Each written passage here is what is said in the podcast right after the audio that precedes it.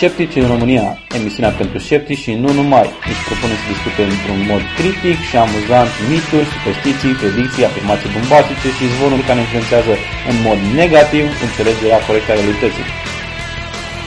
Nu ne judicăm persoane, criticăm idei, pentru că atunci îmi pare incredibil, deși mai multe ori nu este adevărat. Sceptici în România. Hai și gândește alături de noi.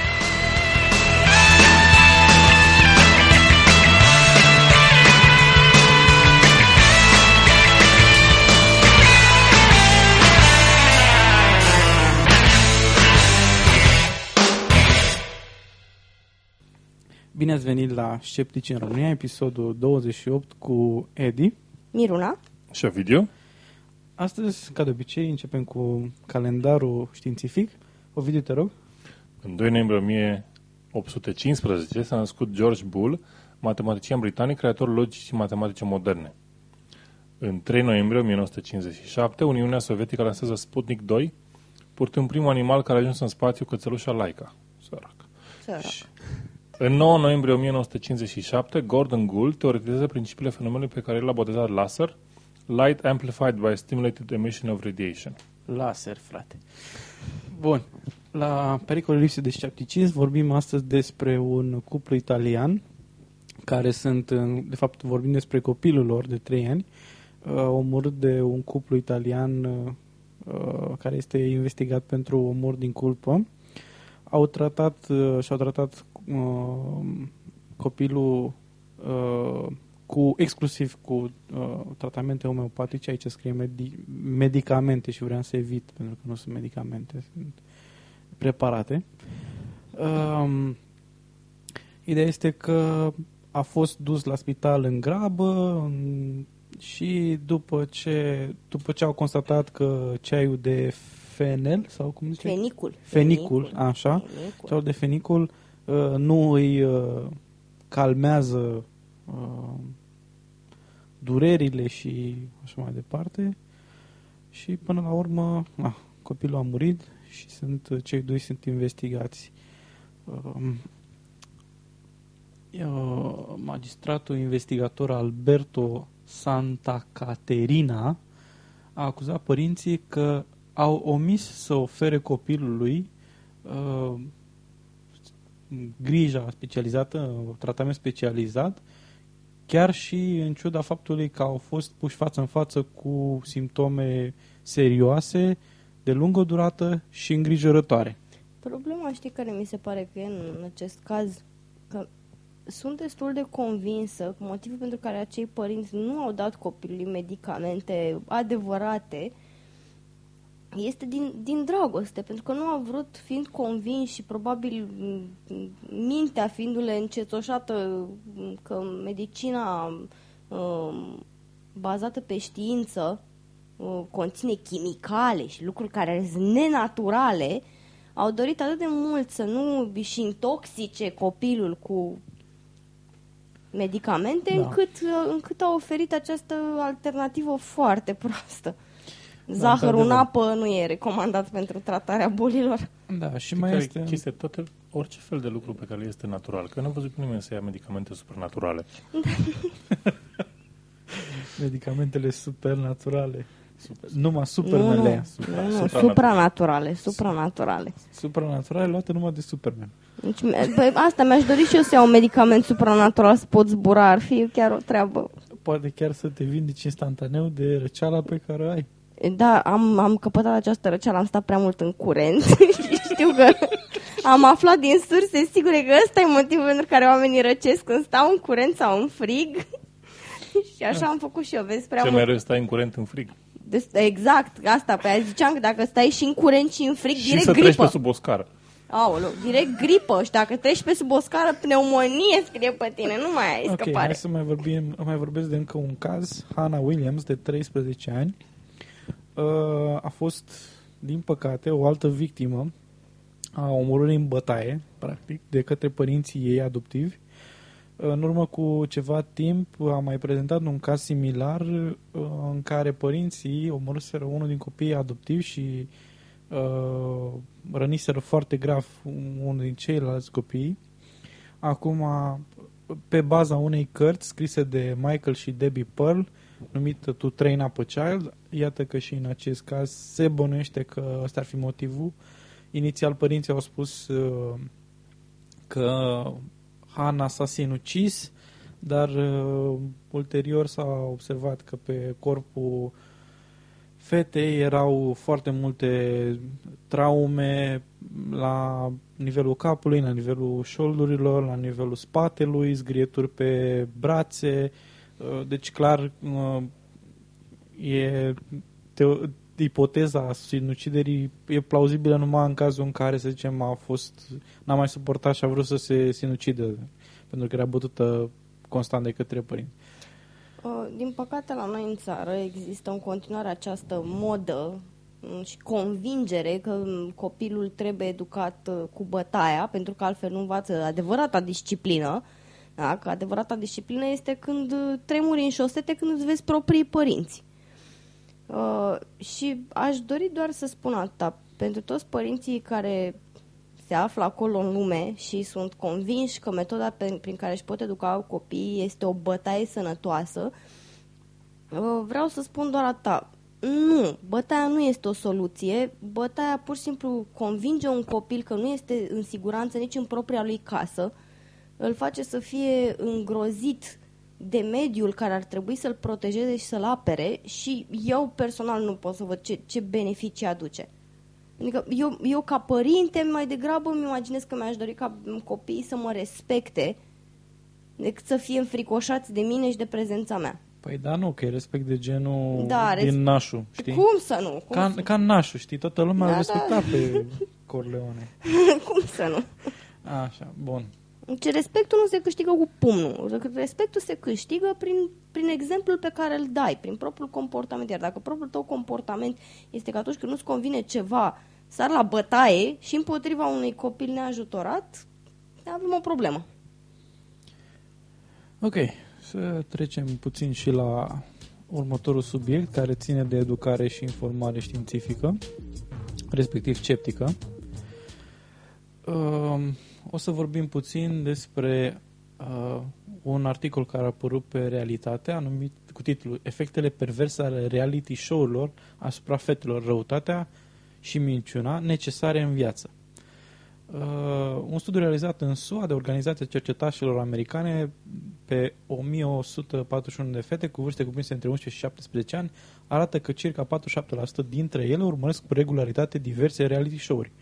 68%, din, 78% dintre aceste uh, adminatoare de reality show-uri, comparativ cu 5% din celălalt grup, consideră că este în natura fetelor să fie răutăcioase și să se afle în permanentă competiție unele cu altele. Aproape 78% din ele, comparativ cu 54% din cele care nu vizionează reality show-uri, consideră că bârfitul reprezintă o activitate normală în relații, relații sociale dintre fete, iar 63%, comparativ cu 5%, spun că le vine greu să aibă încredere în alte adolescente. Aproximativ 72% din ele spun că își acordă mult timp îngriși- îngrișindu-se de aspectul lor exterior, comparativ cu 42% din grupul adolescentelor care nu urmăresc în mod frecvent reality show-uri. În general, potrivit acestui studiu câștigat de Mediafax, pasionatele de reality show-uri au mai des tendința de a pune accentul pe răutate și pe minciună pentru a-și atinge scopurile, se afirmă într-un comunicat al autorilor studiului. Într-adevăr, 37% dintre ele, comparativ cu 24%, consideră că trebuie să minți pentru a obține ceea ce vrei. 37% comparativ cu 25% sunt de părere că dacă ești răutăcios, atunci ești mai respectat de cei din jur, iar 28% comparativ cu 18% spun că trebuie să fii răutăcios pentru a-ți atinge scopul. Aceste fapte, potrivit studiului, se consideră uh, Fete.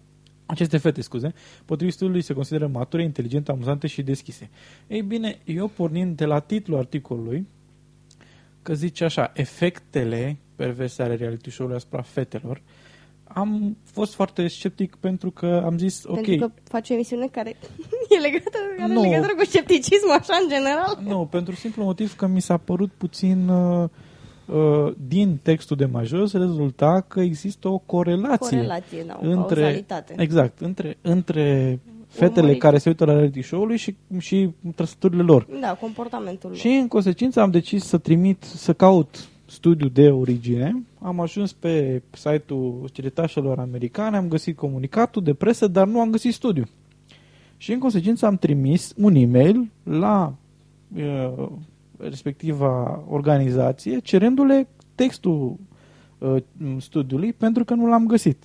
Ulterior am găsit ulterior am găsit un rezumat al rezultatelor, dar nu propus studiu. Deci, Studiu efectiv, da. da, și niciunul din uh, niciunul din documentele pe care le-am găsit nu apare explicit uh, că există o cauzalitate, deși în permanență Este sugerat. este sugerat, da. Da. Da. Și asta trebuie înțeles foarte, uh, foarte bine. Deci aici apare cazul zice așa, potrivit acestui studiu, așa, pasionatele de reality show au mai des tendința de a pune accentul pe răutate și pe minciună pentru a atinge scopurile. Dar asta nu înseamnă neapărat că reality show Te face te să fii fac, mai da, te fac să fii mai răutăcioasă răutăcios. Da, e posibil ca fetele care sunt mai răutăcioase să fie mai atrase să de fie mai atrase de, de, de reality tipul ăsta show. de, de, spectac- de, Da, de emisiuni, da, divertisment. de divertisment.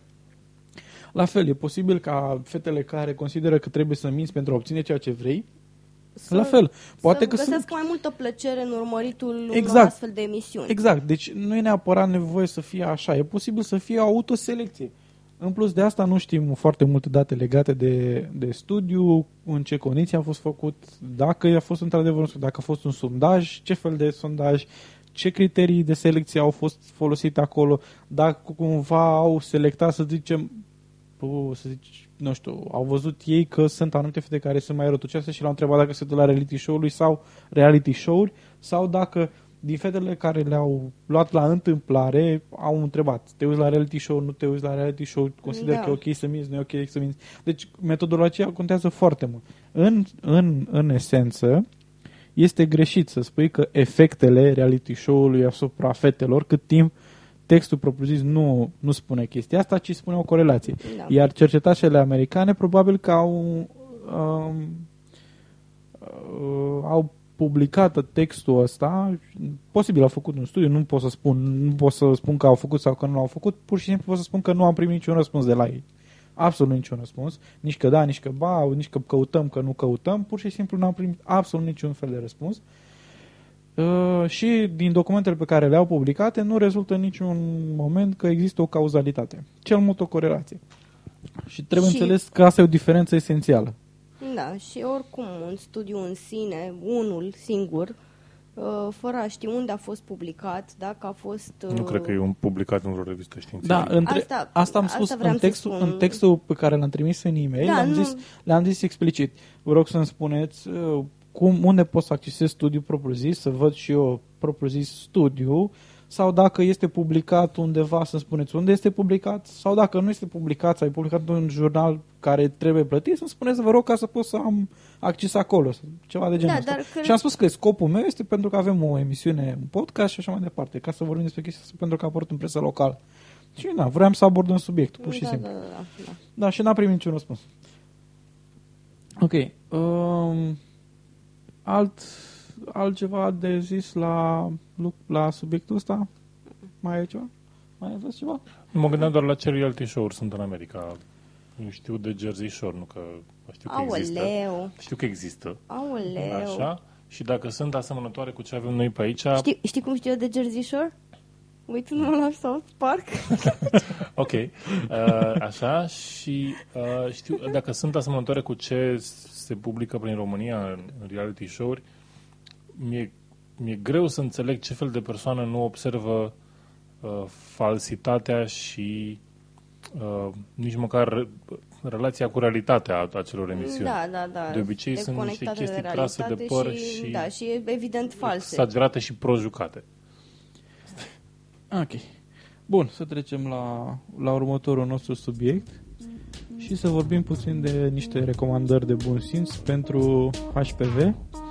Um, în urma unor um, recomandări ale uh, CDC, Central, Center, for, Disease, Control, din Statele Unite, Centrul pentru American pentru Prevenție și Controlul Bolilor, a votat pentru recomandarea vaccinării de rutină a băieților cu vârste între 11 și 12 ani cu uh, Gardasil, care este uh, un vaccin uh, indicat pentru, pre, pentru a preveni displaziile anale, leziunile uh, precanceroase cauzate de HPV de tipurile 6, 11, 16 și 18, deci acestea sunt tulpinile care le contracarează, 16 și 18 sunt cauzatoare de uh, Cancer de cancer de col uterin, uh, responsabile în proporție de peste 70% din cazurile de mm, cancer de col uterin, în timp ce uh, tulpinile 6 și 11 HPV sunt responsabile pentru aproximativ 90, 90% din verrucile genitale.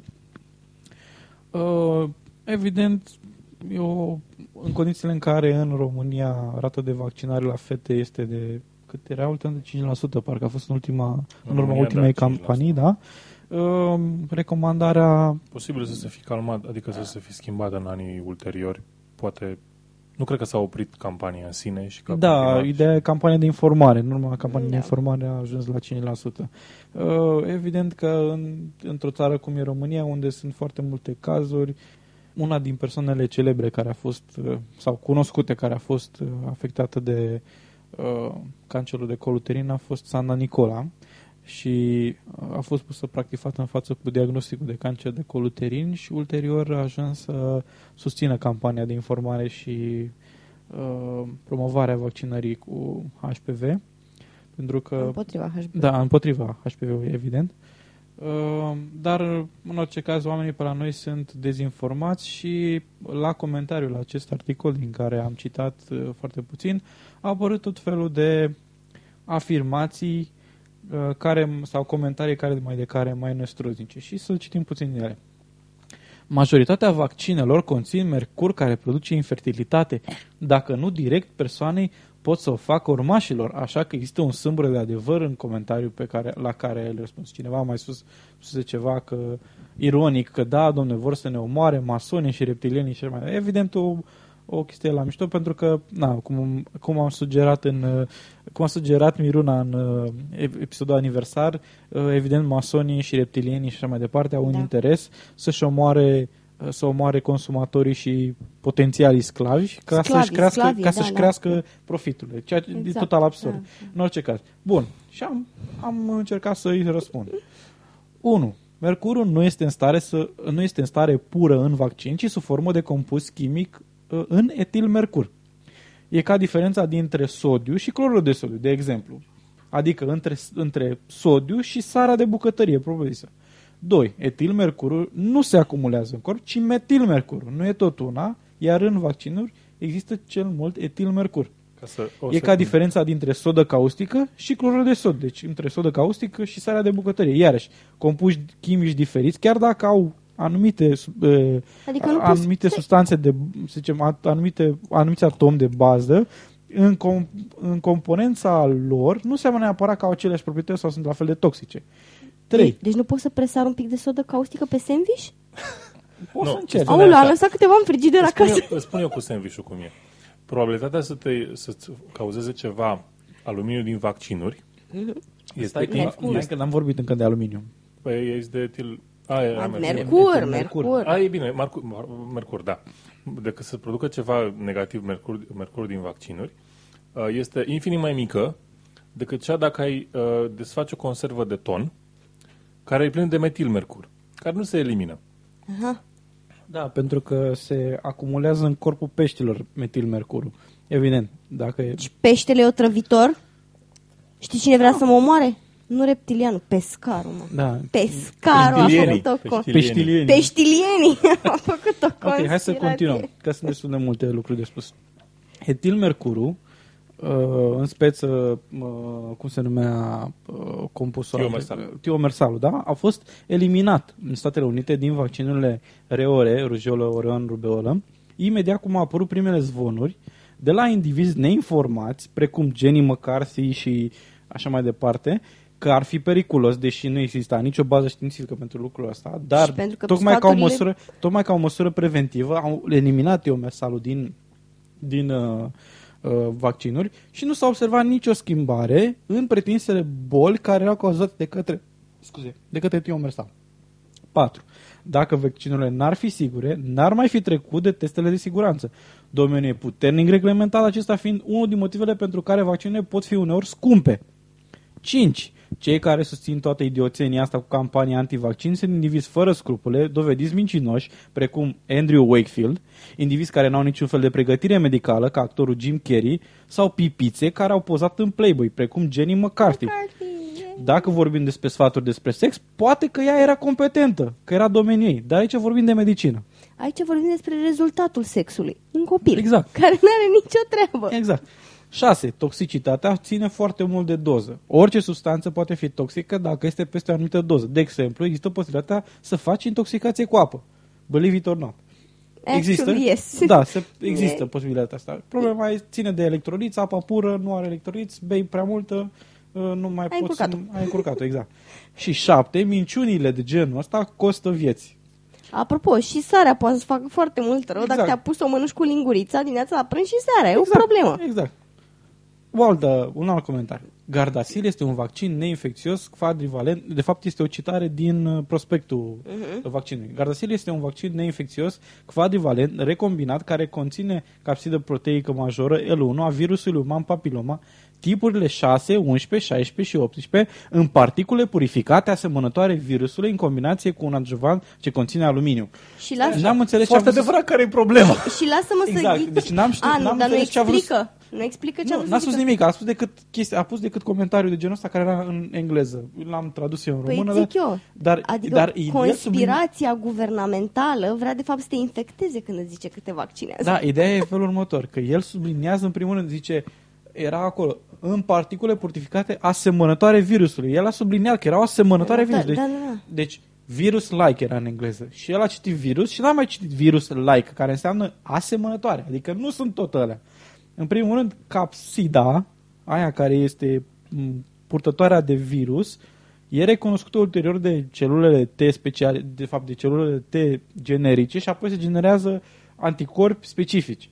Dacă tu îi dai o proteină care seamănă cu virusul, nu ai cum să ai vector de infecție în primul rând, dar o să generezi imunitatea și data viitoare când se întâlnește organismul cu ea, asta este, asta este până la urmă mecanismul de funcționare Și al asta oricărui e- vaccin. Și, și vezi tu, asta e problema științei, pentru că tu tocmai ai zis chestia asta foarte frumoasă. Eu am înțeles-o, sunt singură cu Ovidiu, am înțeles-o, probabil că o parte din ascultători au înțeles ce ai zis tu acum, dar majoritatea pur și simplu le e mult mai ușor să plece urechea când aud cuvântul conspirație. Ok, hai să reformulez.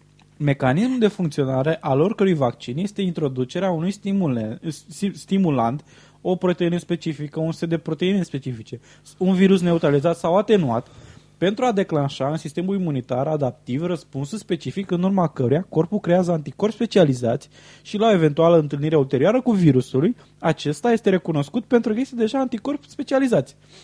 Aluminiu, de care se spunea mai devreme, ca adjuvant, are rol de inflamator pentru a asigura că organismul va produce un răspuns imunitar în zona injectării. Deci, practic, se încearcă stimularea sistemului imunitar în zona respectivă pentru a întâlni capsulele alea, uh, capsida aia cu Nu, tot nu. felul de chestii ciudate, da? Are rol inflamator pentru a asigura că organismul răspunde așa, astfel numărul de celule T, cele generice, din zonă e mai mare și crește șansa ca să se creeze anticorpi specializați pentru virus. Din moment ce sunt identificați mai mulți agenți ce sunt identificați pe sistem, după ce se întâlnește sistemul imunitar Am că- o ca analogie. Am o analogie, ușoară. Așa, Așa. Așa, te rugăm. Că imediat eram gata după ce terminai să spui conspirație. Ok. O să zic, o să, o să fie cam, nu poate nu cea mai bună, dar oricum. Într-un oraș, să zicem într-un sat, ca să fie sat, ca să fie loc mic. Bună analogie Uh, deja. Așa, ca să fie un loc uh, mic. Uh, o casă ia foc. Ok. Oamenii nu contează, nu sunt o ia o casă ia foc. Tot satul se adună să vadă ce se ce se întâmplă în casă. Bun, vin pompierii, salvează, investigează și află că cauza a fost, uh, nu știu, un muc de țigară lăsat prost. Bun. Comunica asta tuturor oamenilor din sat. și toți Zic, fiți oamenii să atenți. aibă grijă. Nu lăsați țigările aprinse, că vă ia dracu foc casa. Și ei înțeleg asta și au grijă acasă să nu lăsați țigările aprinse. Exact. Ăsta este mecanismul vaccinului. Credeam că spui altceva. Credeam că spui într-un sat mic care este aproape de un penitenciar ci- să, la un moment dat scapă niște ajung niște evadați din penitenciar. Iar înainte de a fi uh, prinși în sat, poliția a venit și a pus pe perete niște poze. Ăștia stea care au scăpat Mai de la bine. pușcărie. Da, mai bună analogie Și în asta. momentul, în momentul în care oamenii din sat au văzut pe ăla străin, în primul rând zice, bă, ăsta e străin, ce e cu el aici? Și apoi își aduce aminte, bă, stai puțin, că parcă l-am văzut pe undeva. Bă, Gheorghe, tu l-ai văzut pe ăsta? Da, mă, era ăla din poza care l-a pus la poliție. Gata, sună repede la poliție. Asta este analogia cea mai bună, zic eu. Pentru că, practic, Pune postere ale... Exact, exact. Deci exact același mecanism. Dacă ar fi venit un intrus care nu avea poza lui, zicea, bă, domnule, e un străin care a venit în stat. Nu, Da, n-avea da. niciun motiv. Gheorghița lui Petrică. Exact, Gheorghiță, nepotul lui Ghiță al lui, al lui Șdrelea Al lui- din Vale. Alu floarea, mă, alu floarea din Exact. vale. Da, deci, da, dacă ai poza cu el, bă, ăsta e ăla care a scăpat de la penitenciar, e mai simplu să identifici și să-l elimini din comunitate. Să-l duci, să duci înapoi la pușcărie unde, de unde e eva. Că a fost băgat acolo pe nedrept sau nu, nu Asta contează. e fanul că lui el- Butoane, mă, trebuie să te la pușcărie. Ok, cineva să ia... Deci trecem... tu, mie nu, nu mai îmi place de tine, tu tocmai ai distrus uh, argumentele super științifice ale unui playmate, deci ești, uh, nu, nu înțeleg ce cu tine în seara asta. Ce, Asta ce, este, sunt, sunt, pus, sunt pus pe fapte mari. Deci ce cu tine? Și în consecință o să spun despre alt comentariu care se lua de faptul că în titlu spunea ceva de genul că vaccinul anti, anticancer. Nu există vaccin anticancer! Gardasil este un vaccin împotriva HPV, virus care la anumite persoane e posibil să provoace cancer. Dar de aici și până la vaccina în stânga și în dreapta e cale lungă. Căutați pe net informații despre Gardasil și o să vă înfiorați de efectele adverse ale acestui vaccin. Buu! oh, nu, roșață locală. Aș zice. Răspunsul meu. Tulpinile HPV 16 și 18 sunt responsabile de peste 70% din cazurile de cancer de coluterin. Gardasil sau Silgar, cum mai este cunoscut în alte părți, este proiectat împotriva tulpinilor 16, 18, 6 și 11. Felul de acțiune a vaccinului și incidența cazurilor de cancer de coluterin din, din pricina 16 și 18 peste 70% din cazuri a fost expus anterior, deci nu mai repet. La un anumit nivel de imunizare într-o populație apare ceea ce se numește imunitatea de grup, care poate proteja pe cei pe care nu pot fi s-au vaccinați, vaccinat. precum copiii foarte mici, persoane bolnave de leucemie sau uh, persoane care sunt în timpul chemoterapie când sistemul imunitar e la E pământ, la pământ, sau cu da. imunitate scăzută. Asta din cauza că, dacă majoritatea sunt imunizați, infecțiile individuale tind să nu se răspândească și la alți indivizi, scăzând astfel riscul de transmisie a virusului. Deci, Ok, ca să o spun mai ușor, eu ca femeie spun, pot să spun atâta. Eu nu mi-aș asuma riscul de a mă juca cu 70% șansă de a face cancer de coluterin. Asta dar tu nu- ești o depravată, te curci cu oricine, de Da, eu bineînțeles. Deci eu sunt plină de HPV. Așa e. în stânga, în dreapta. Culmea este că fiecare Îmi dintre pare noi... rău numai că nu exista vaccin ăsta când eram și eu mică. Chestia este că culmea că majoritatea oamenilor ajung să fie infectați cu HPV, dar corpul și să răspundă în Da. mod natural la el. Dar Sunt există foarte cazuri- multe, da, sunt exact, foarte multe tulpini Exact, dar pe care- problema e că tulpinile astea uh, care sunt, problematice, sunt da. problematice, exact. Alt lucru, afirmația de nu vă luați după american, că duce numai la belele. Foarte mulți dintre ei sunt handicapați de pe urma vaccinului. Cam toți sunt îmbuibați cu vaccinuri și chimicale, au foarte mari probleme de sănătate. Mâncați sănătos, luați usturoi, ceapă, etc. Păpați natural și nu veți mai avea probleme. Nu, nu, ve, nu veți avea cu liniuță, ve, liniuță, ții, avea probleme, problemele, problemele lor. Nu vă vaccinați copii, nu copii, copii și pe voi că, liniuță ci, vă faceți în timp mai mult rău copilului, minții, etc. Cine nu crede să ragă o, să ragă o fugă în, mod, în Nord America. Deci eu, eu zic că ta, înainte de a te apuca să împarți sfaturi ș- științifico-medicale, să înveți gramatica limbii române. Ok. Răspunsul meu. Hai să nu ne luăm după experții din domeniul medical și al bolilor infecțioase de la Centrul de Control al Bolilor pentru că e din America și cetățenii americani sunt nesăbuiți și consumeriști. Hai să ne luăm după un comentator anonim pe internet pentru că pentru a comenta inepții pe internet ai nevoie de pregătire în domeniu. Să nu ascultăm de medici care fac 6 ani de facultate, apoi încă cel puțin 3-4 pentru rezidențiat și apoi învață continuu în timpul carierei în domeniul medical. Hai să ne luăm după comentatori anonimi. Cred că e suficient. Ok, dar hai să atingem uh, faptul că vaccinul HPV este acum re- recomandat băieților. Stai Asta puțin, e o că mai sunt schimbare încă esențială. două, două lucruri. Bine, zi. Două lucruri. Afirmația e. Deci e o invitație ca fetițele să înceapă cât mai devreme viața sexuală, dat că vaccinul are efect doar pe șase ani? Faptul că ai centură de siguranță e o invitație să conduci nesăbuit sa- ca să faci accident?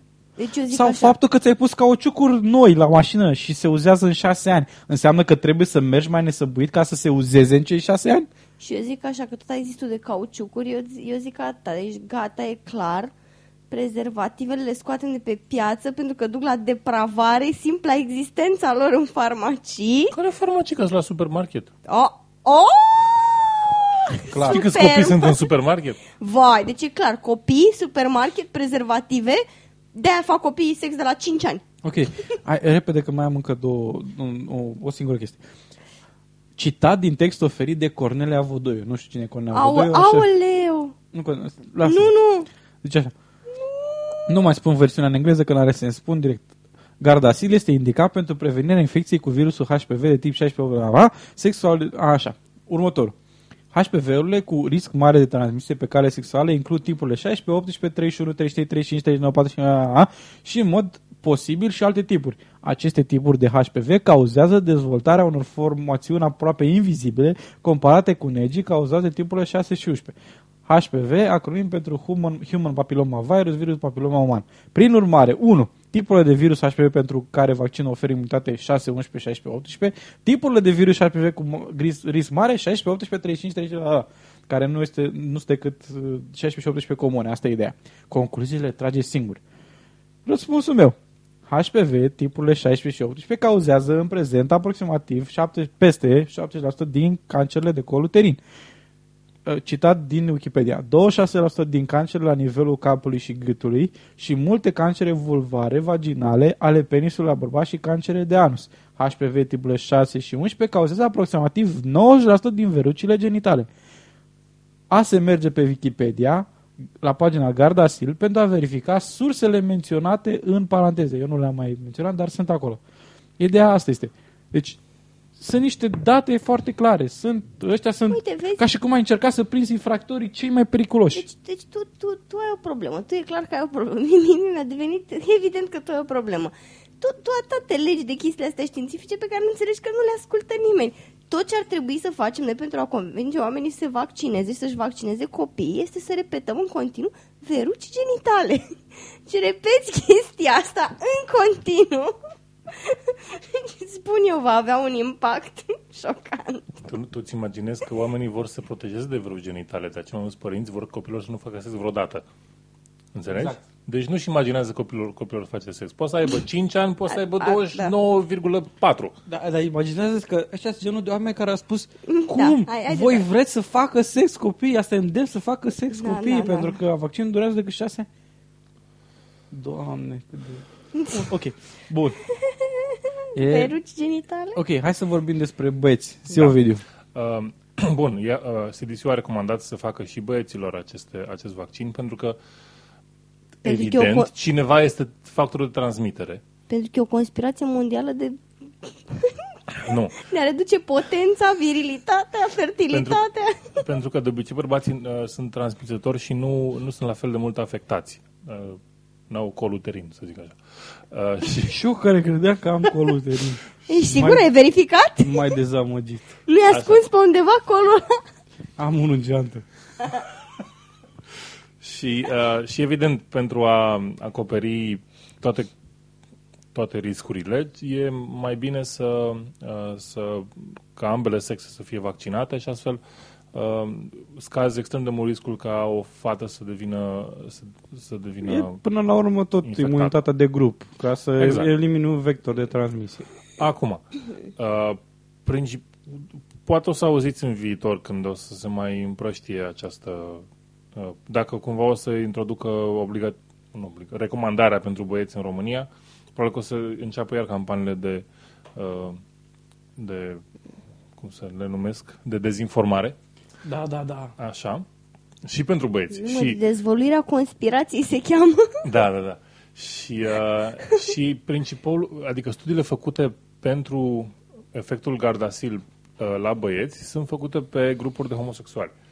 Ceea A, ce deci e clar vor să împrăște homosexualitatea. În, da, Da, în, uh, în e majoritate. clar. Deci e clar. Gata. Și evident primul It's răspuns airborne. este primul răspuns este exact uh, ăsta aș- uh, da, sigur, Gardasil protejează împotriva cancerelor anale, dar na, mai puțin Cine, cine bărbați face heterosexuali cancer face anal? cancer anal. Numai aia care au treabă la sex Clar, hormon. clar, deci numai, numai ăia care fac sex anal. Așa. Evident. Și evident, care sunt numai principala- homosexuali, pentru că numai homosexualii fac sex anal, după Evident. cum am put, putem afla foarte repede de pe internet.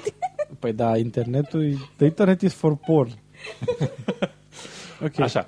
Și evident, asta va fi prima problemă, dar, dar studiile, chiar și făcute așa, tot arată eficacitate. și evident, uh, uh, Evident că sunt uh, niște studii care sunt măsurite ca al Da. Andrew Wakefield. Așa, o să avem în, în notițele uh, emisiunii un link către istoria vaccinului HPV. Uh, ai un insight de pe care, de pe care l-am luat, spune că este primul vaccin anticancer, efectiv. Și îmi place aici un, uh, un citat din al doctorului William Schaffner, nu Shatner, nu din Star Trek. Așa. Ah. Așa, dr. William Schaffner, um, cred că directorul Departamentului de Medicină Preventivă de la Universitatea Vanderbilt, um, care a spus așa, e vorba de cancer. Un vaccin împotriva cancerului a fost visul tinereții noastre. This is cancer, for Pete's sake! A vaccine against cancer was the dream of our youth! Da. Și dacă vă amintiți când am vorbit acum multe episoade în urmă despre uh, Henrietta Lacks și celulele ei nemuritoare din, uh, din uh, laboratoare uh, și, și ea a avut un efect asupra acestor cercetări. Sunt ani, zeci de ani purtați pentru a obține un efect, un, un, un cum să zic, un produs care să aibă acest efect împotriva un, măcar unei forme de cancer. Exact, pentru că cancerul nu e o singură boală, sunt mai multe boli. Ok. Și cercetătorul le lipsește un playmate, vă zic eu, care să-și fluture cu- cunoștințele deținute prin fața camerelor de la vederi. Ok. Vă zic eu. Ok. Bun. Așa. Ok, să trecem la următorul subiect. Vorbim despre ce conține mâncarea noastră, fulgii noștri buni și naturali și așa mai departe. Ovidiu.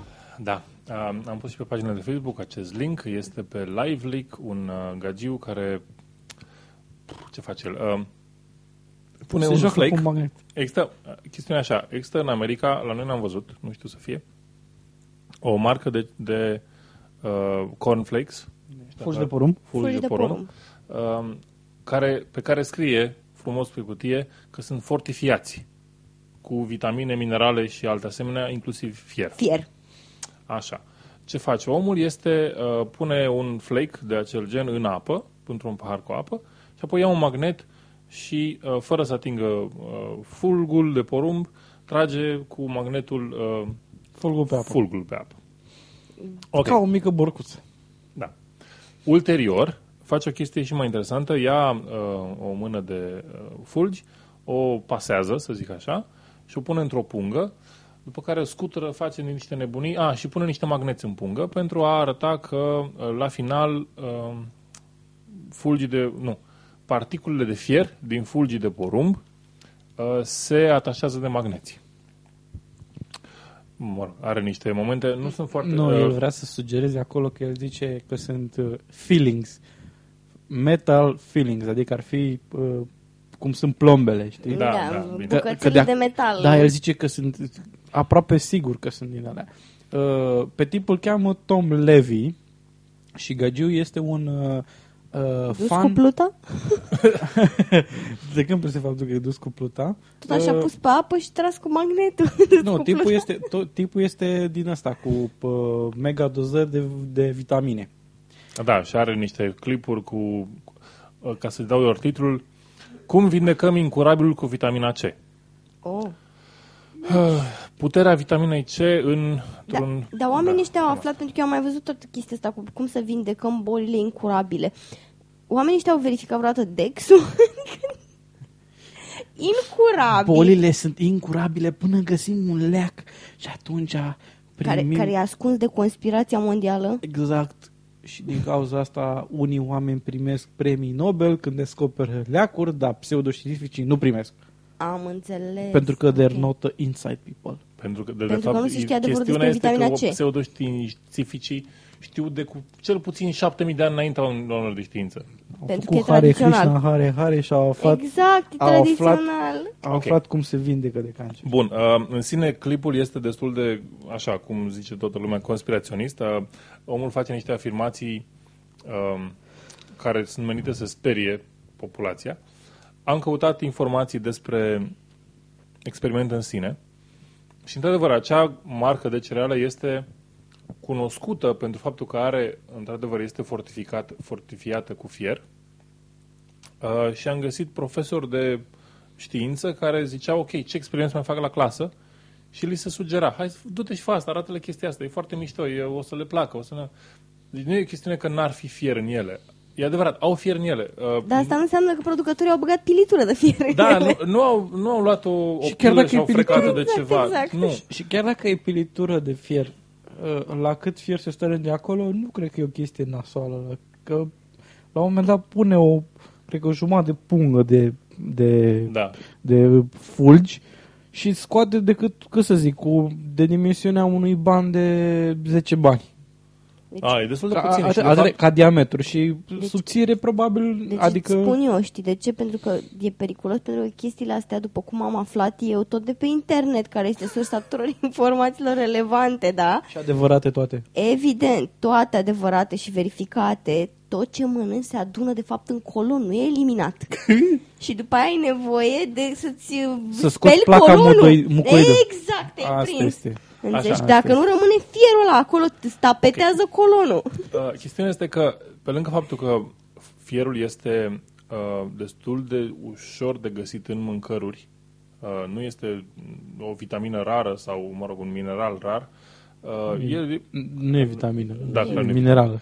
ca alte vitamine, mă refer, care sunt mai, rău, mai greu de găsit sau nu sunt, deloc, nu sunt, nu, sunt, nu, sunt, nu sunt create de corp, se găsesc în multe tipuri de mâncare, uh, dar um, doza zilnică recomandată, așa, este de 18 18 mg. Și undeva uh, am găsit și o sursă care spunea că într-o porție de total cereal, cum erau acelea, chiar se ajunge la un apro- aproximativ uh, 18 mg, pentru că ei spuneau că îți dau 100% din necesarul de fier. Și erau, uh, erau foarte... Asta era toată campania de marketing.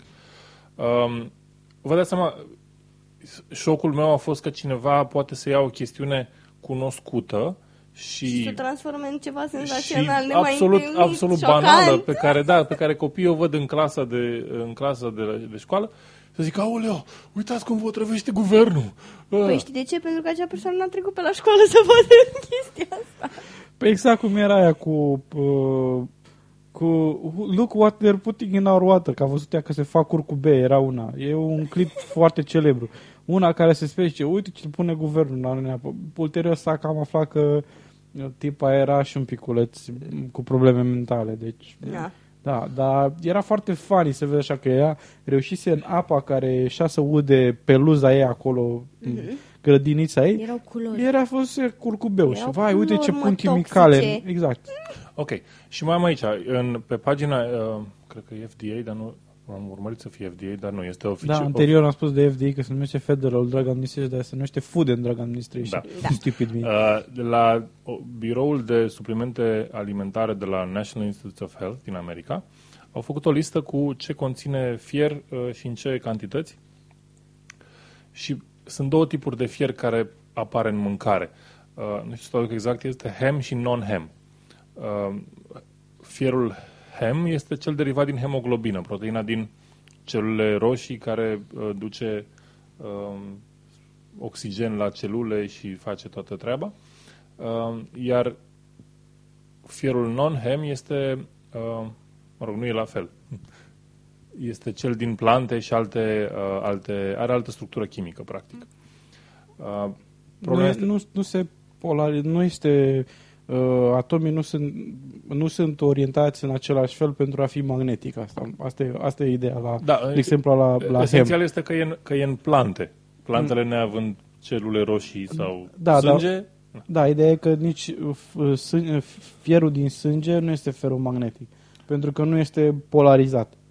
Asta, asta e un alt mit care că, că în fier, sânge Asta e o minciună. Păi atunci când înfrechi o rigla de păr, Încearcă să-ți freci rigla într-o, într-o Stai rană jos nota deschisă. 2.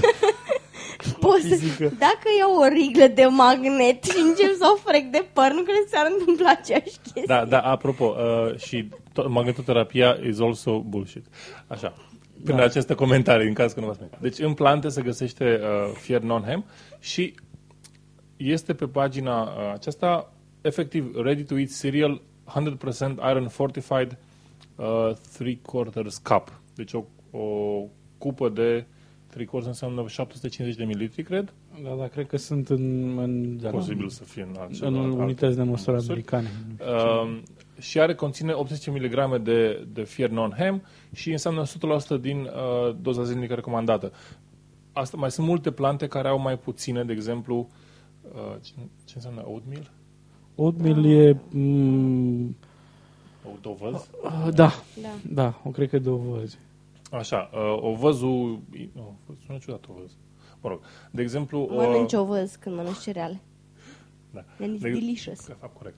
Uh, De, de exemplu, orezul, uh, ovăzul uh, instant și fortifi, fortifiat uh, conține 10 mg și tot așa merge în jos. Soia conține 8 mg, um, fasolea de diverse soiuri conține între 5 și uh, 4,5 mg.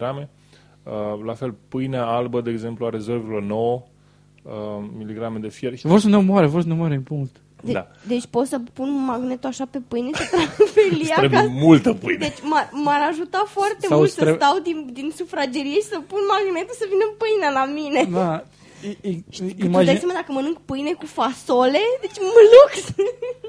dacă mănânci pâine cu fasole, să te simți atras de polul magnetic al Eu cred nord că- al pământului. Dar de fapt stai un pic, că dacă am un magnet suficient de puternic, trag direct tot frigiderul. Dacă pun pâinea pe frigider.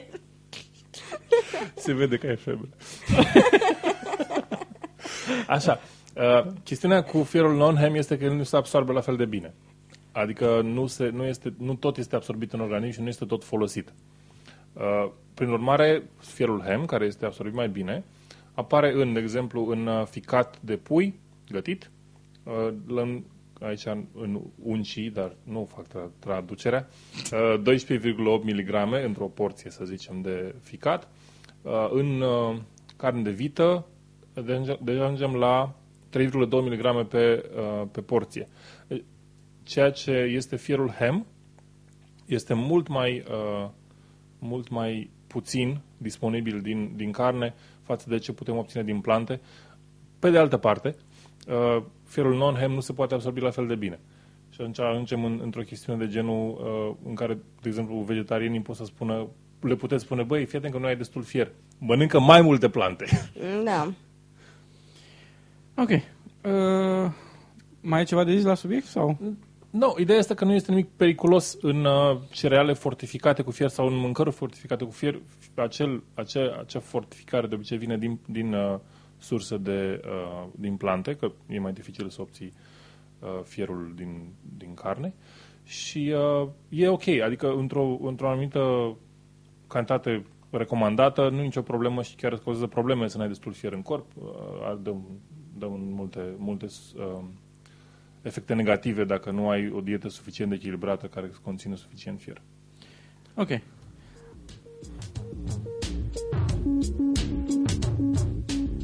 Acum să trecem la interviu cu Chris French pe care l-am făcut la uh, Denkfest. Sper să vă placă și revenim după interviu. Alături de noi este profesorul Chris French, care a fost de acord să ne ofere un interviu pentru dragii noștri ascultători.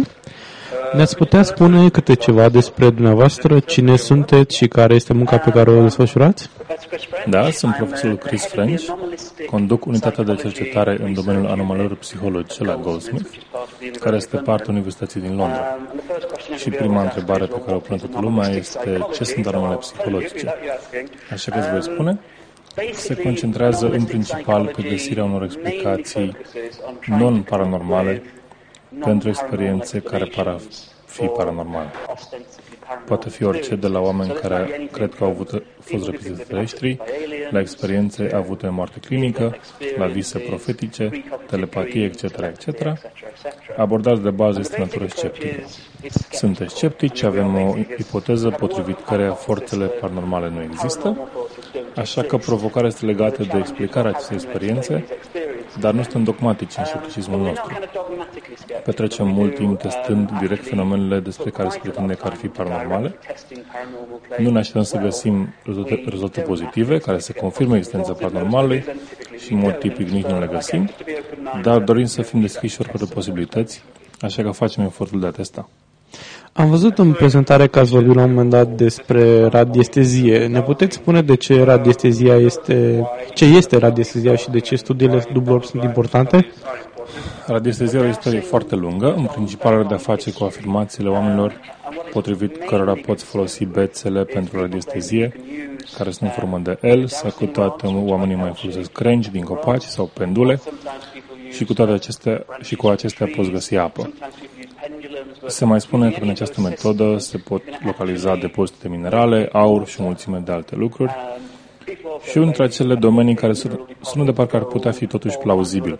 Te poți gândi că poate este un câmp de energie care poate fi detectat, poate crește sensibilitatea și sunt foarte multe persoane care se ocupă cu radiestezia și insistă că acesta este o tehnică care funcționează. Sunt și clienți care sunt absolut convinși că funcționează. Problema este că atunci când încerci să testezi afirmația într-un mediu controlat, adică printr-un test dublu orb, atunci dovezile se nărui. Nu se dovedește că persoanele care se ocupă cu radiestezia pot face ceea ce cred că pot face. Aceasta este o parte a poveștii. Pe de altă parte, nu știam cum să explicăm faptul că pare să funcționeze. Nu știu dacă te-ai jucat vreodată cu bețele de radiestezie, multe persoane își aduc aminte că a funcționat. Ceea ce am făcut noi a fost să dăm bețele chiar unor membri ai publicului și le-am spus că bețele ar trebui să se încrucișeze spre apei. și de îndată ce făceau asta, pentru jumătate dintre cei care participau la experiment, bețele chiar se încrucișau. Pare să fie foarte convingător și chiar este așa, dar pentru multe persoane dar ceea ce ne-au arătat studiile este că în acest caz se poate vorbi de o mișcare involuntară. Oamenii mișcă ei și de bețele și deși nu simt că ar face asta. Este ceea ce numim efectul ideomotor, deci suntem interesați de psihologia care ne poate explica de ce oamenii cred că funcționează, cât și de teste care ne arată dacă este posibil ca aceste lucruri să funcționeze cu adevărat. Ați spus că au fost oameni din audiență care au testat uh, bețele înșiși. Care a fost efectul testelor în uh, testele de tip de dublu orb uh, asupra acestor oameni? Sunt mai multe studii pe care le-am făcut asupra radiesteziei și în timpul prezentării am pus și un film unde erau arătați nu numai membrii publicului, ci erau arătați oameni care se ocupau de radiestezie de ani întregi profesioniști în radiestezie, nu? Exact, profesioniști. Erau oameni care aveau foarte multă experiență în domeniu și erau ferm convinși că va funcționa și, după cum am putut vedea și din film, credeau în mod sincer că vor trece cu succes de testul nostru. Era vorba de un test foarte simplu. Aveam o sticlă cu apă și cinci sticle cu nisip, iar sticla cu apă era ascunsă în unul din șase recipiente, restul conține nisip. Ei trebuiau să folosească bățile de restezie pentru a afla care era apa și care era nisipul. Și au avut aceleași rezultate pe care le obține la întâmplare. Nu puteau să spună cu acuratețe unde era apa și, evident, atunci când testezi orice afirmație legată paranormal, trebuie să te chinui foarte tare pentru a te asigura că oamenii pe care îi testezi sunt mulțumiți de condițiile în care se desfășoară testare. Până la urmă sunt de acord condițiile în care vor fi testați, dar de data ce pică testul vor începe să inventeze scuze pentru a arăta faptul că testul nu a fost cinstit. Se întâmplă mereu. Toate studiile arată că oamenii sunt predispuși să facă conexiuni greșite, să-și aducă aminte lucruri într-un mod greșit. Știți cumva dacă acest lucru a avut uh, efect și în probleme legale?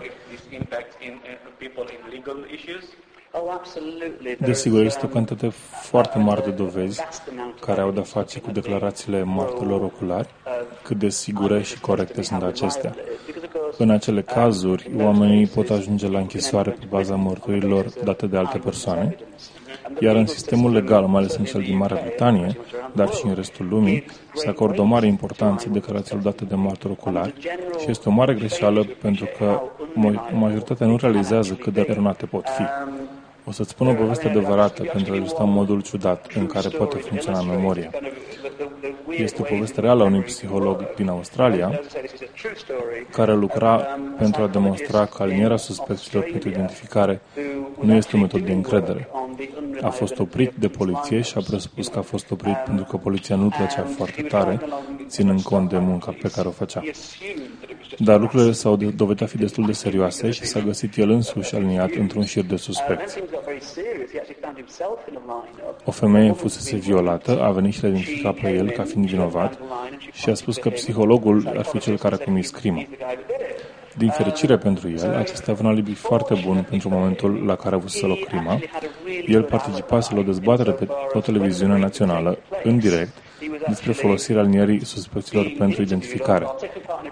În camera în care femeia fusese violată, televizorul era deschis aceasta s-a uitat la televizor și a dat poliției descrierea persoanei pe care o văzuse la televizor, nu a criminalului care o violase. Felul în care memoria funcționează poate fi foarte ciudat.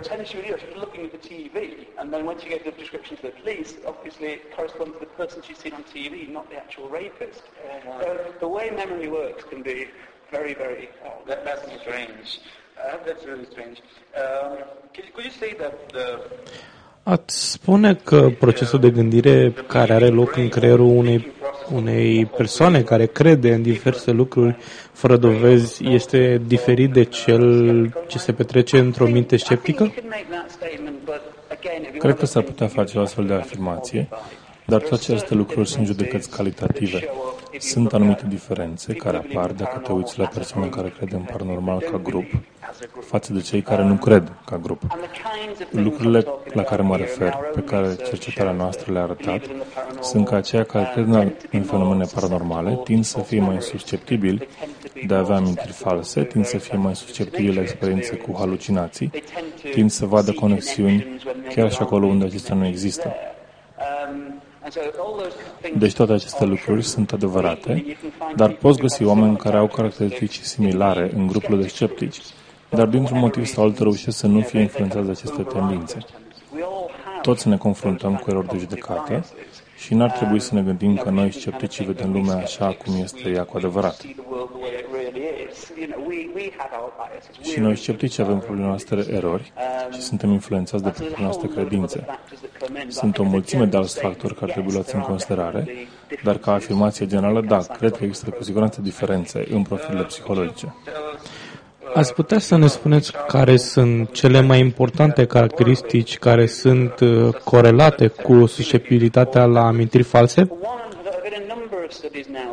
Sunt mai multe studii în prezent care au folosit diferite tehnici pentru a analiza susceptibilitatea la amintiri false și de asemenea s-au uitat la ce fel de caracteristici psihologice ar putea fi corelate cu această susceptibilitate și includ lucruri ca tendința de a fi mai înclinat către fantezie. Această tendință a fost studiată și în mod individual, dar persoanele care sunt mai predispuse către fantezie sunt oameni care au o viață bogată în fantezii, visează cu ochii deschiși și sunt absorbiți atunci când citesc ficțiune sau urmăresc filme.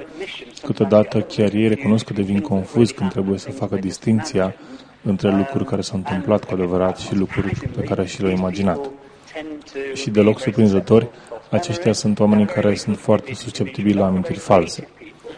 Au o minte care generează imagini foarte realiste și, în general, sunt oameni foarte creativi.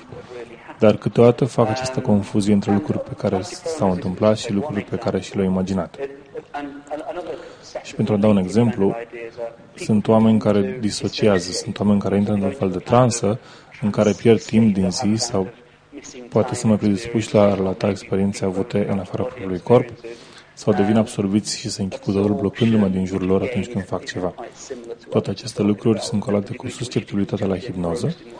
Oamenii care sunt foarte susceptibili de a fi hipnotizați tind să fie foarte predispuși la amintiri false, tind să creadă în diverse lucruri și mulți dintre aceștia cred că ei înșiși au puteri paranormale. Believers, and, and, and often actually feel that they themselves have psychic powers. Credeți că această credință în paranormal e vindecabilă sau ducem o luptă pe care nu o putem câștiga? Cred că va fi întotdeauna acolo, nu cred că o vom putea elimina complet și dintr-un anumit punct de vedere văd acest scop ca fiind secundar în munca pe care o depun. Eu sunt interesat să răspund unei întrebări de bază. De ce cred oamenii aceste lucruri? De ce au aceste experiențe? Cum le explicăm noi?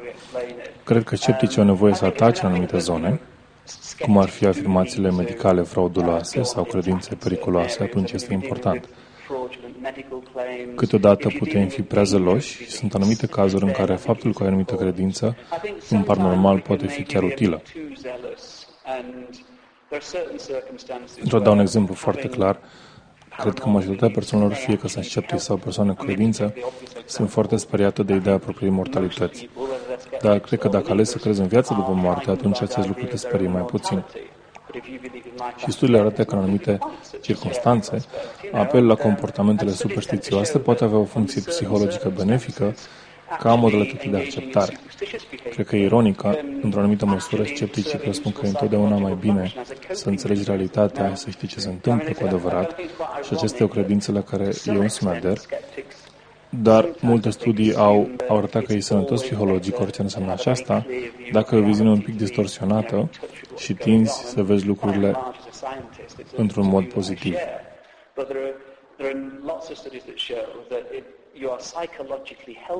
În studiile unde au dat chestionare participanților, în care aceștia erau rugați să estimeze cât de probabil este ca lucruri oribile să se întâmple, cum ar fi să facă boli incurabile sau lucruri foarte pozitive, cum ar fi să câștige loterie, oamenii care sunt considerați sănătoși din punct de vedere psihologic au tendința să supraestimeze probabilitatea ca lucrurile bune să se întâmple și să subestimeze probabilitatea ca lucrurile rele să se întâmple.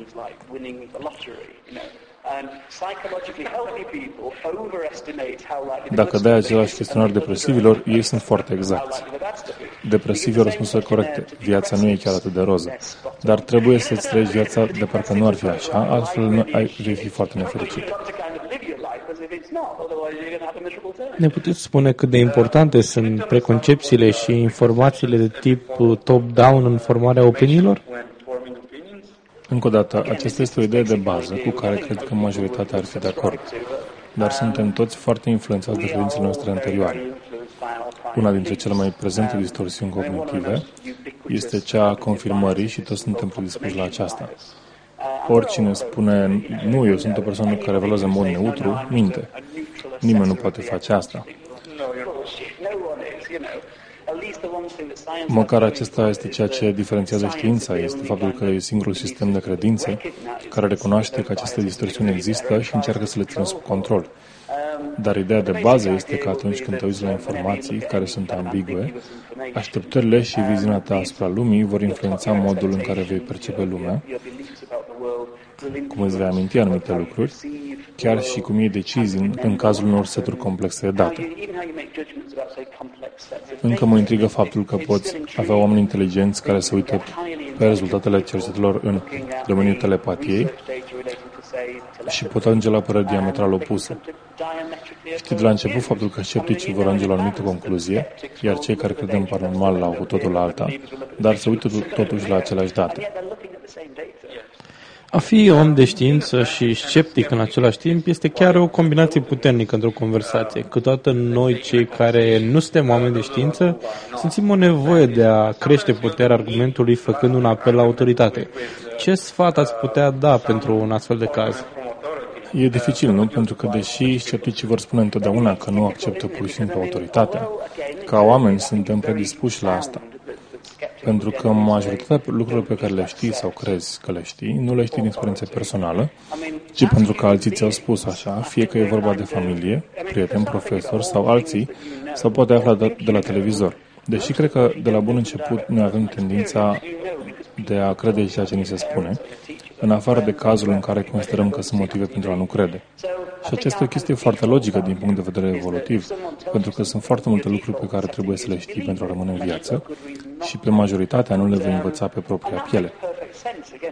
Deci este logic că am evoluat în acest mod și din acest punct de vedere scepticii sunt chiar un grup mai ciudat de oameni care spun vom crede ceea ce spui câteodată, bazându-ne pe autoritate, dar măcar suntem conștienți că de cele mai multe ori acest lucru nu e în ordine.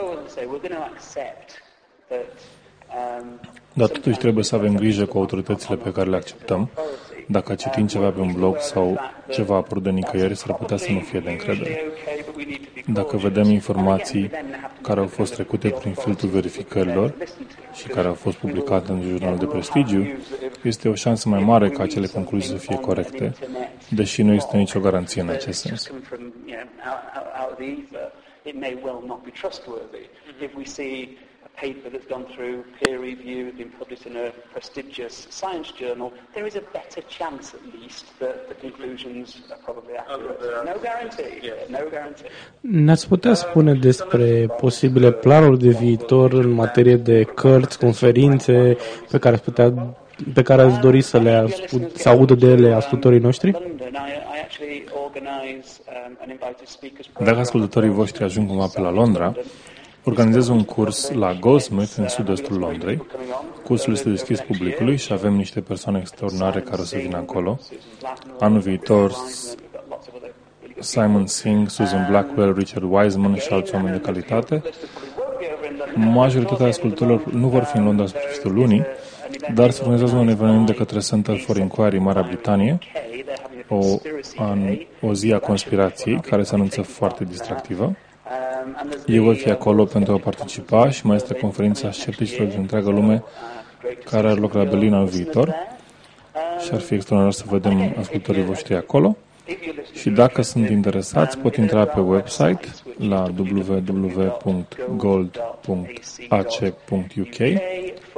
slash apru sunt chiar multe resurse dacă oamenii sunt interesați în psihologia paranormalului, pot descărca cercetări pentru a înțelege mai multe despre munca pe care o facem și se pot înscrie pe lista de e-mail la Psychology of the Paranormal pe care o folosim pentru a le spune oamenilor de evenimente care se apropie. Vreun proiect personal sau o carte la care lucrați în prezent?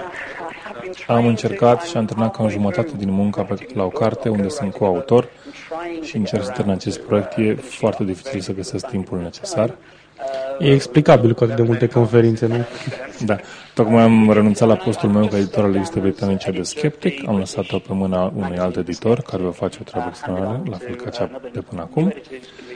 Acea revistă apare de peste 20 de ani și avem un volum cu cele mai bune lucruri apărute în The Skeptic, intitulat De ce statuile plâng, deci pute, puteți căuta asta pe, pe internet.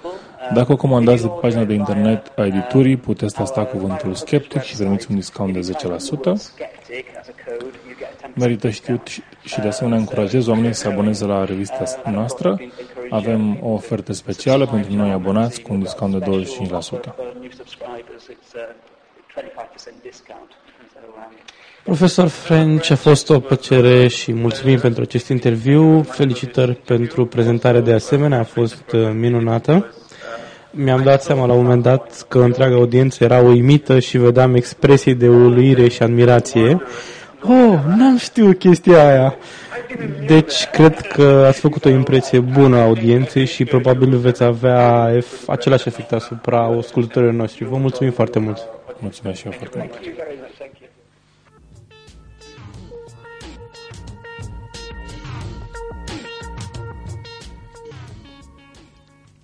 Să sperăm că v-a plăcut interviul cu Chris French. Nouă, cel puțin, ne-a, ne făcut plăcere să-l intervievăm. Uh, și acum să vorbim puțin despre... Recunoaște Starstruck? să vorbim puțin despre recensământ, că Miruna am înțeles că e foarte dornică să ne spună niște cuvinte despre recensământ. Da, recensământul care tocmai s-a încheiat. Deci, execrabil organizare. Eu nu știu cine a venit cu ideea recensământului ăsta. Cred că dacă adunam copii de clasa 5 -a, da, cred că dacă adunam copii de clasa 5 și îi puneam să facă organizarea pe o coală de hârtie cu niște cretă colorată, cred că reușeau mult mai bine. Deci, în afară de faptul cu creionul că... pe hârtie, un recensământ am desenat. Dar, uh, da, și aveam cu un recenzor. trebuie, să, trebuie să o contactăm pe Ada Milea să facă un cântec despre Da, un cântecel recensământ. despre recensământul Exact. 2011. Exact. Uh, în afară de tot haosul care s-a creat în jurul CNP-ului, dăm CNP-ul, nu dăm CNP-ul, inclusiv oameni amărâți care au, au lipit CNP-ul pe ușă de groaza să nu cumva să fie amendați. Și culmea, acum s-a anunțat că oricum n-au cum să-i amendeze pentru că n-au datele lor de contact și nu știu care sunt aia care n-au declarat. Așa. Dar Au am- adresa. Au adresa. Adresele sunt date acolo. Păi da, dar de unde poate să dovedească că n-a vrut să deschidă ușa? Gândește Da, că chiar asta e problema. Că n-ai cum să dovedești și nu a fost acasă, frate, lasă-mă. Exact. era plecat. Bine, dar a completat restul datelor, știi? Cum adică? Cum Adică Nu, pentru cineva cei a care- răspuns. A, nu, dar e vorba de ăia care au dat CNP-ul, eu oricum pot să spun, domne, eu am fost acasă că a venit, m-au recenzat și după aia eu am plecat Da, din oraș, că că am am zis că plecat, m-am făcut da, am recensământ, nu terminat. am avut treabă și acum voi veni să-mi dați amendă că n-am... E- La fel e vorba și cu ea care, dar mai interesant e cu ea care n-au dat deloc date, n-au vrut să fie recenzați deloc. A, acolo e o problemă. în schimb. Da, deci cu aia chiar n-au cum, aia chiar n-au cum să le dea amendă. Deci Este, este problema din punct de vedere, din punctul meu de vedere, problema este că oamenii m, nu au fost suficient informați în legătură cu acest recensământ, nu au știut exact la ce să se aștepte.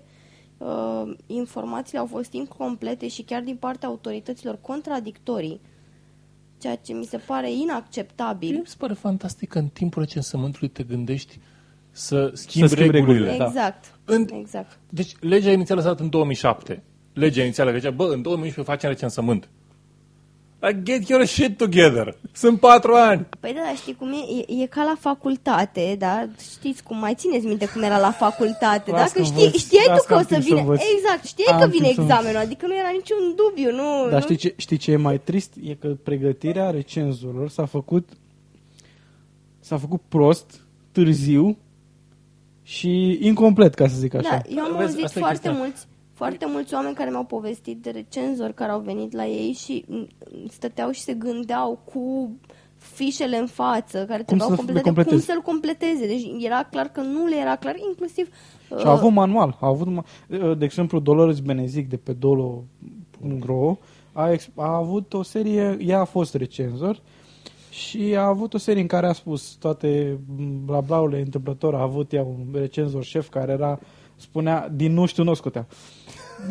Că zice Nu la știu, un moment- doamnă, nu știu. Nu știu, doamne, nu știu. Acum zice, dar formularul acum facem? Mai trecem ce persoană. Nu știu că dacă e, dar nu știu dacă nu, nu știu, dar eu zic că e mai bine așa, dar nu știu.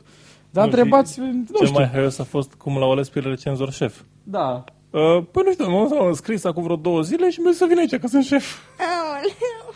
Pam, pam. Nu, Ok. dar asta vreau să spun că am fost foarte dezamăgită de felul în care s-a desfășurat. Este foarte important un recensământ pentru a avea date uh, corecte despre populația pe care tu ca guvernant se presupune că ai dori să o guvernezi cum trebuie uh, și răspunzând la unor, unor nevoi specifice.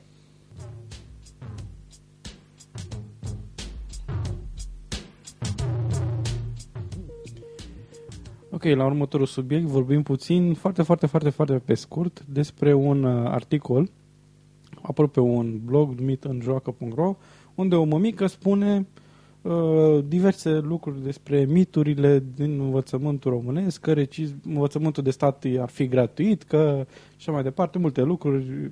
Ok, la un moment dat, povestește din experiențele personale cu fetița și spune un, singur, spune un singur lucru care am vrut să-l pun în discuție pentru că e foarte important. Zice, la un moment dat, că primește lapte și corn și așa mai departe și spunea că copilul, fetița ei, m, desfăcea laptele și îl punea în, în rucsac și sau în, geam, în ghiozdan și venea cu el acasă și găsea laptele vărsat în ghiozdan.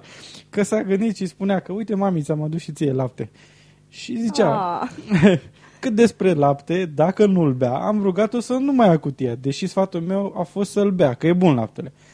Și apoi zice, on, on second thought, mă tem că laptele e pasteurizat și ultraradiat, de cercetat. Adică, pe mine asta, m-a, asta mi-a prins beculețul. Ca să spun că e ultraradiat și pasteurizat și în consecință crede că e periculos. Asta era subtextul.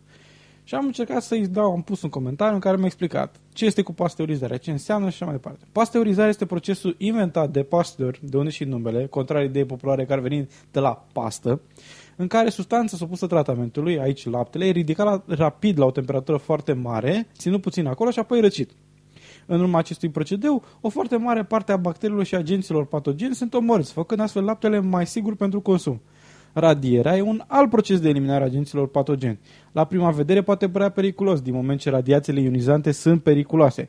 Totuși, în mod normal, în mediul înconjurător există un nivel de radiații ionizante, cele periculoase, care au o energie suficient de mare încât să rupă legături chimice și să dizloce electronul din atom, acelea sunt radiațiile ionizante, care provin din diverse surse, printre care și soarele.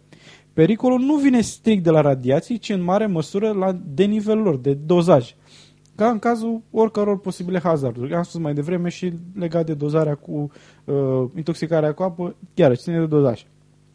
Radiațiile ionizante în doză mare omoară bacteriile și dozat corespunzător reprezintă un beneficiu, pentru că se dozează o anumită cantitate, se omoară agenții patogeni, eventual insecte sau alte lucruri, alte, alte impurități care sunt biologice și apoi nu rămâne o, o, o urmă de radiații, nu rămân radiații periculoase, la nivelul periculoase. Astfel încât să, în momentul în care consumi laptele, să te îmbolnăvești de la radiații, să fii expus radiațiilor. Radiațiile ionizante în doză uh, mare, am spus mai devreme, ok, nu mai repet, acest gen de tratament cu radiații, ca oricare altul bazat pe știință, este atent și strict regulat și controlat. Iar firmele au tot interesul să mențină la nivelul sigure. Pierderea de capital, de imagine, poate duce până la urmă la pierderi imense de profit și nu au niciun interes să-și omoare clienții, în mod evident. A, asta vreau să zic că nu e vorba de pierderea de capital, probabil că dacă Nu, nu, capital, capital, Capital de, de imagine. imagine. Capital de imagine, asta nu, dar spun. nu e vorba de capital de imagine, e vorba că pierzi oamenii care dau bani pentru produsul tău. Evident, capital și de prin urmare imagine pierzi înseamnă capital de imediat imagine. capital, capital profit, până la urmă. Ok, ca o paralelă, la fel se întâmplă și când pui banda, pe banda de scanare la aeroport, bagajul este scanat cu raze X, radiații care sunt ionizante. Nu, nu, se, nu moare nimeni, culmea este că nivelul de radiații în urma acestui scanări este mai mic decât cel pe care îl primește în mod normal zilnic de la soare. În concluzie, atât pasteurizarea cât și radierea alimentară sunt procese industriale sigure care oferă avantaje reale pentru sănătate. Ideea acum că laptele brut ar fi mai sigur pentru sănătate este identică cu ideea că mai bine mănânci carne crudă decât să o fierbi, să o prăjești sau să o coci. Când știm că scopul acestor procese este să reducă riscurile pentru sănătate și să faciliteze consumul lor. Dar ideea este că prima idee a fost Să fac o friptură Să- delicioasă în sos. în sus de radiații. în sos de radiații. Evident. Pentru alte câteva referințe am, o să aveți niște linkuri la uh, notițele asociate episodului. Uh, dacă vreți să mai adăugați ceva la acest subiect sau trecem la... Eu mă gândeam, mi-amintesc de o discuție pe care am avut-o Pasteurizarea nu vine la pastă? Nu. Nu, am avut o discuție cu un domn, uh, se numea Natura Naturlact, firma. Cred că a dat faliment. Deci nu e o problemă să vorbesc despre ea.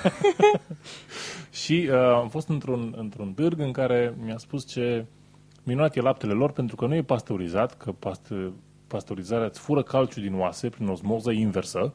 Ah, mi-aduc Așa. aminte când ai discutat de faza asta. Da. da așa.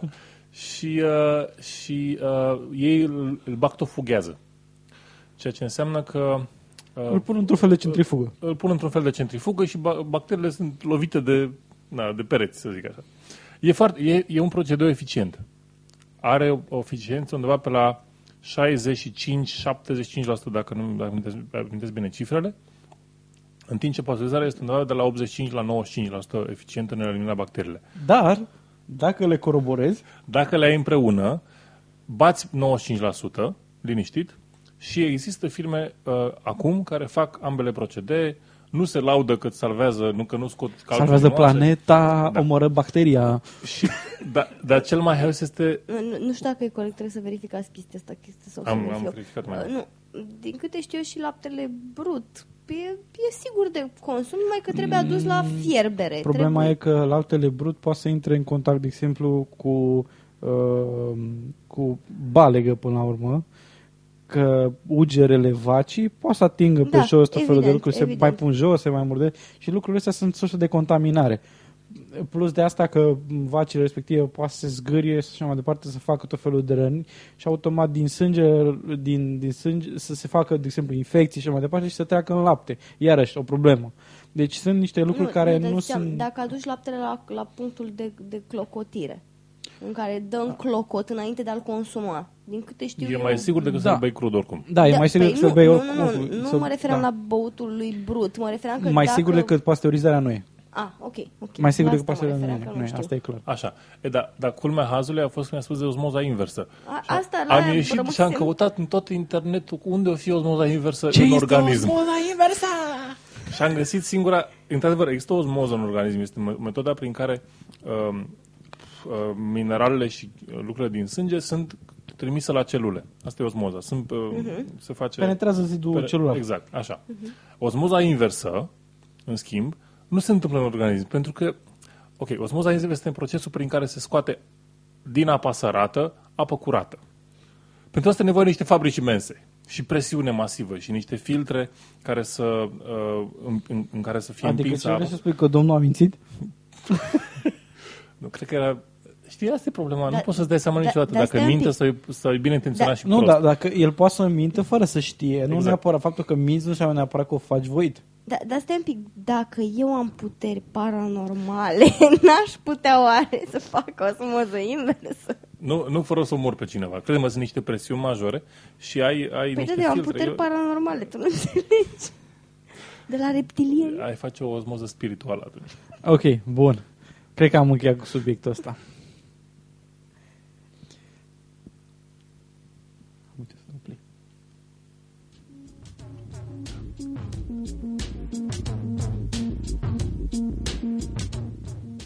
Ok, acum Miruna o să ne spună că în lume sau nu știu, e mult, e bine. mult mai bine Mu- decât nu, crezi. E bine, e bine, e foarte bine. Deci el, E bine, el, e bine, mult e foarte bine. Exact, exact. Deci uh, v- vă aduc acest uh, anunț uh, al existenței unei multitudini de bine în lume.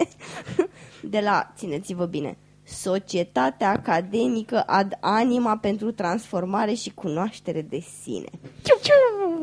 Pe această cale vreau să vă anunț că și eu am o societate academică de mângâiat câini și pisici.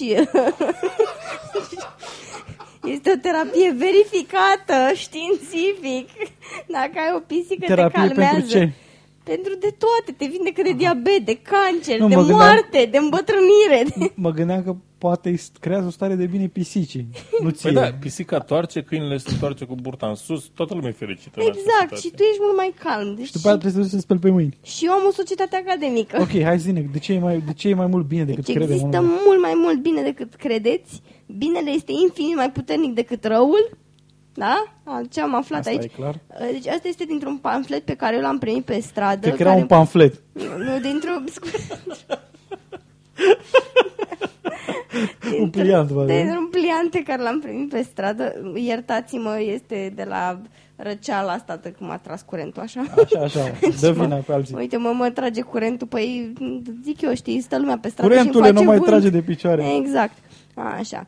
Și ni se spune în acest uh, pliant uh, care m-a, m-a iluminat complet că este bine să faci bine. Ce scrie Că negru să pe fie alb. bine, să nu fie rău. Am, am o dovadă, am o dovadă printată că este bine să faci bine și este avantajos, frumos, împlinitor și conduce către adevărata fericire, pe care evident o știu și tu nu. Din moment ce trebuie să citești acest pliant pentru a afla. Așa. Și ni se spune că este foarte ușor să faci bine, că simpla bunăvoință sau măcar o minimă acțiune sunt suficiente, da? Minim. Minimul necesar. Minimul necesar. Așa, și evident că apare o, o chestie care mie, mie mi-a plăcut întotdeauna.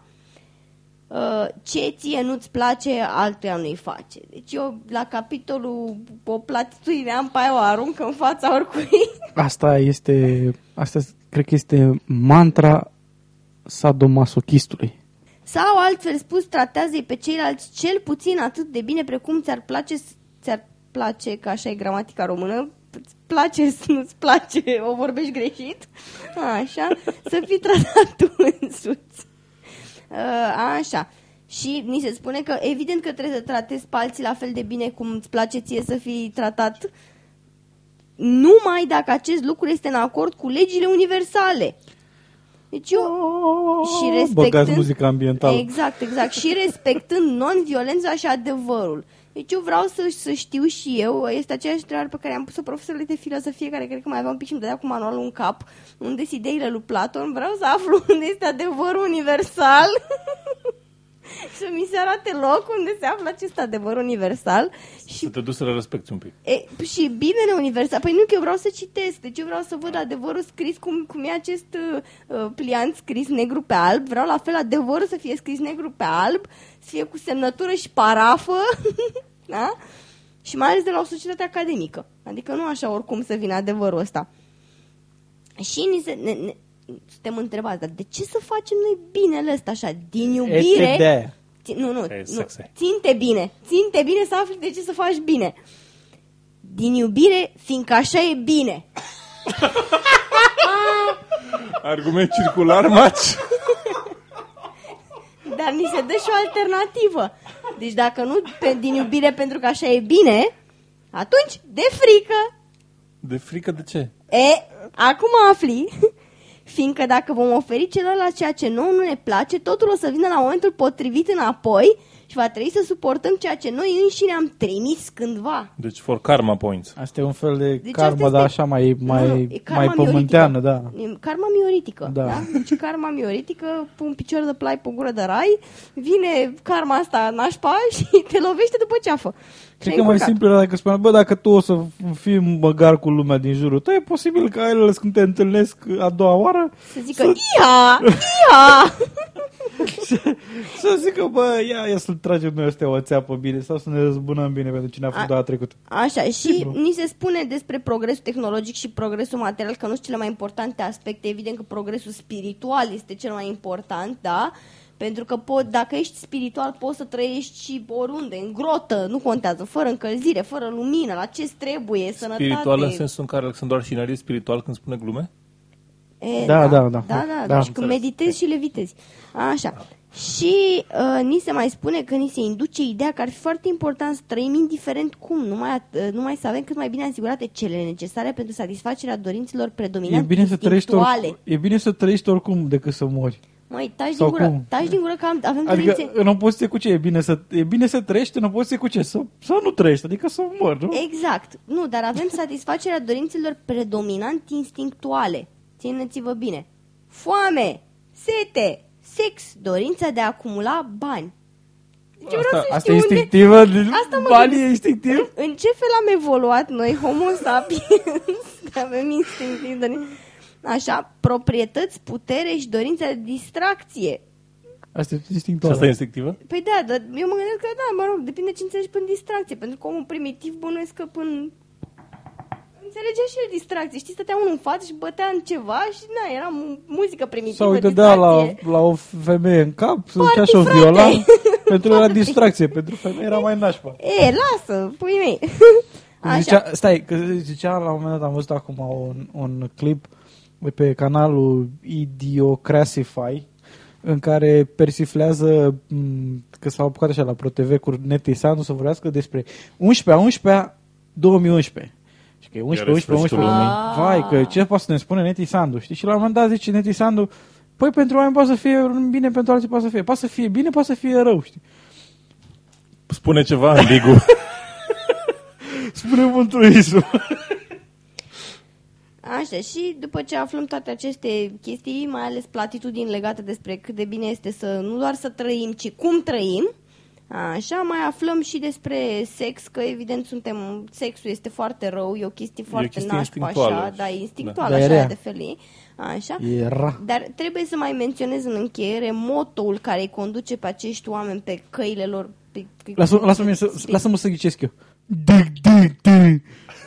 Ești aproape, but not quite. da, ok, dar dacă faci sex cu cineva și îi faci un bine, e rău? Da. Păi e un bine instinctual, drag.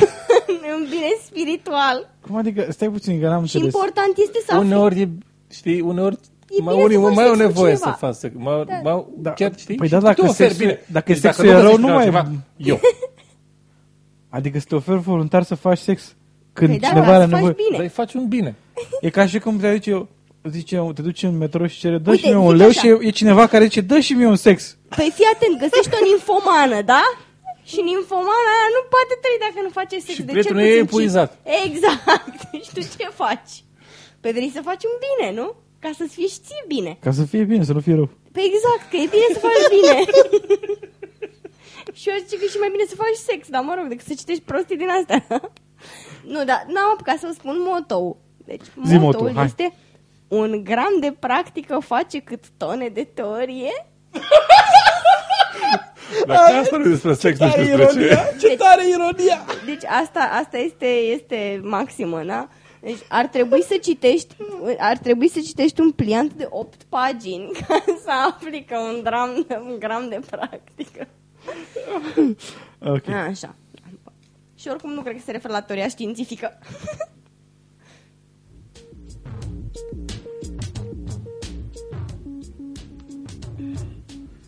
Ok, să trecem și la citat. Ovidiu, te rog. Cele mai incitante cuvinte pe care le poți auzi în știință, cele care anunță noi descoperiri, nu sunt Evrica, am găsit, ci, ha, asta e interesant, Cine a Isaac zis? Asimov. Cine a zis? Isaac Asimov. Ah, Bun. Bun. Ok, vă readucem aminte că dacă v-a plăcut episodul acesta sau altele, uh, puteți să ne distribuiți, să distribuiți informații despre podcastul nostru pe Dig, pe Twitter, pe Facebook, pe Stumble Upon, pe iTunes, uh, puteți să faceți o, o mică recenzie, mică acolo, așa, două minute, nu durează mult. Uh, apreciem foarte mult. Avem și o pagină de Facebook, uh, Sceptici în România, dacă o căutați. Dacă sunteți fani acolo, în, în viitor o să mai avem niște concursuri, cum am avut data trecută. Data trecută, episodul 27 însemnând. Uh, a, și o clarificare. Episodul aniversar a fost la mișto. Da, În caz că nu v-ați foarte prins. tare să fie la mișto. Deci. Am, am încercat să fim cât mai serios, probabil că v-ați dat seama că ne-a fost destul de greu judecând după cele șapte minute de, De- de la bulbe final. și de la, da, de la final.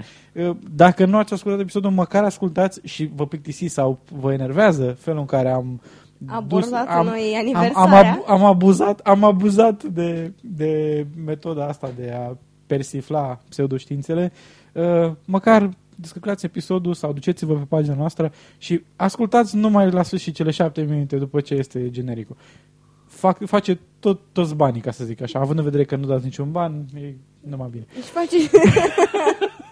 Asta sună foarte rău, nu cred că a ieșit cum ai vrut tu. Dar puteți dați cât un ban, dacă da. Da, avem și un buton de PayPal. E, vreți adevărat, adevărat. Da, până acum n-am primit nicio donație. Deci, da. da, dacă Dar dați nu un știu. leu, chiar face toți banii. Da, adevărul e că na, nu neapărat că ne-ar trebui pentru ceva anume, că na, până acum ne-am autofinanțat, dar uh, n-ar fi rău să primim așa un semn de apreciere. Uneori mai util. Un leu. Se mai strică câte un microfon la reportofon când te mai duci o mici pe acolo. Ah, se mai întâmplă. eh, asta este. Bine. Până data viitoare, uh, rămâneți sceptici. Am fost eu, Edi. Ovidiu? Și Miruna. Rămâneți sceptici și la realizare.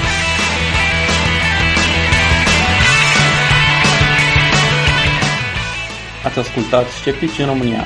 Tema muzicală este melodia Graveyard a formației Liquid Kitchen, oferită sub licență Creative Commons.